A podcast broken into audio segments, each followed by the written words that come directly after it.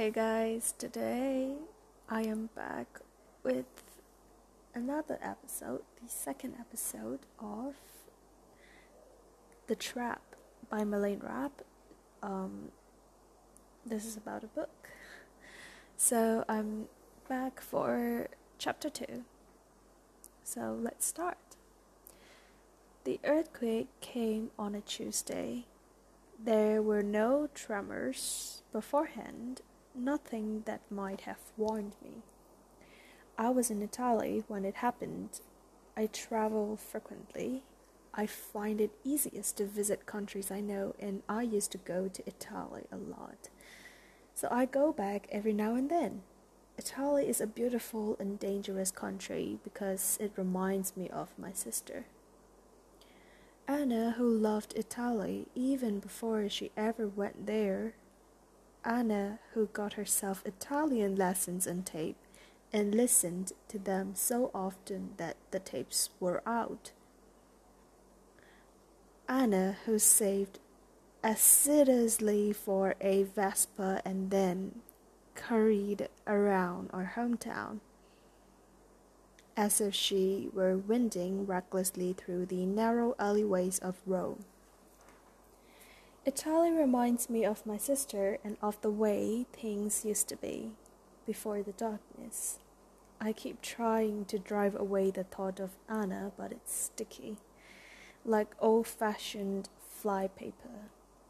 Other dark thoughts get stuck to it. There's no stopping them. So it was off to Italy in spite of everything for an entire week. I retreated to three spare rooms upstairs that I never use and named them Italy.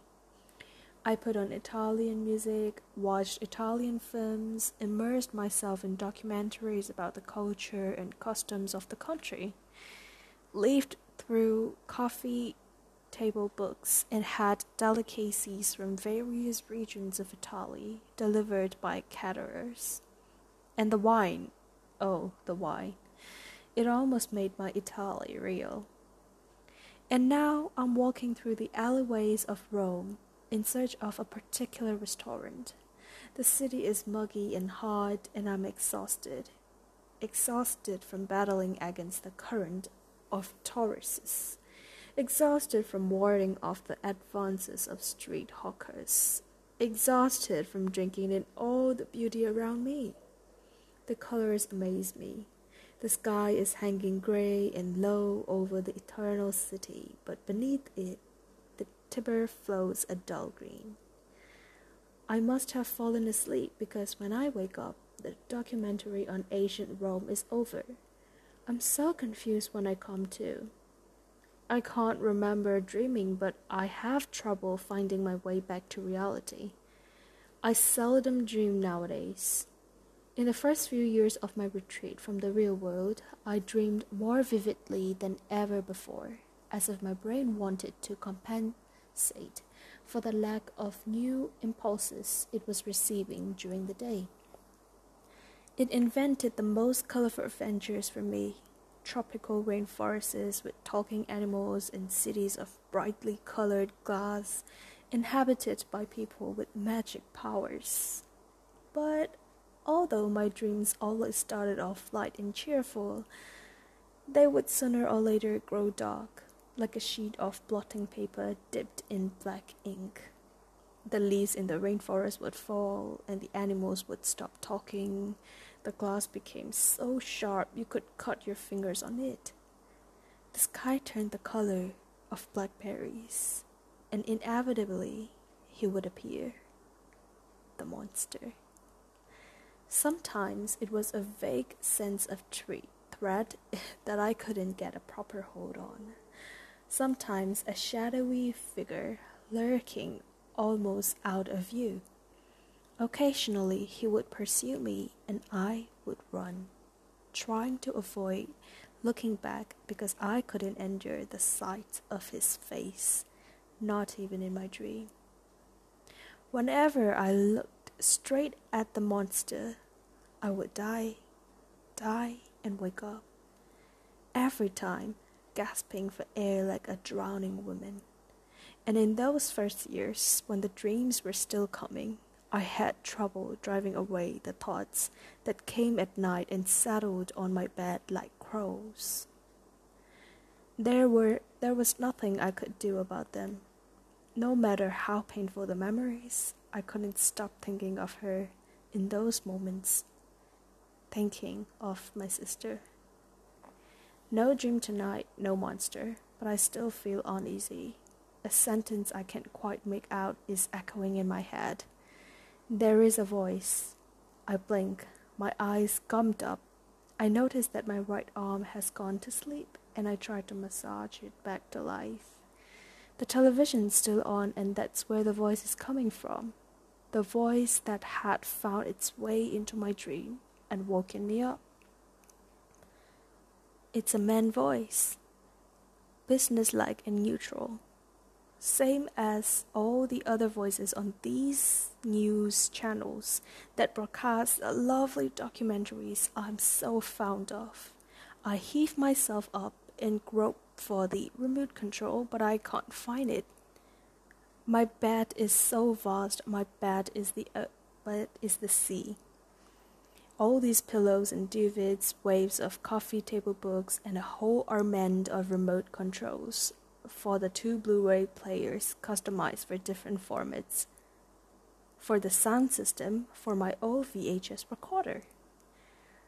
I snort in frustration, and the news voice tells me about things in the Middle East I don't want to know. Not now, not today. I am on a holiday. I am in Italy. I have been looking forward to this trip. It's too late.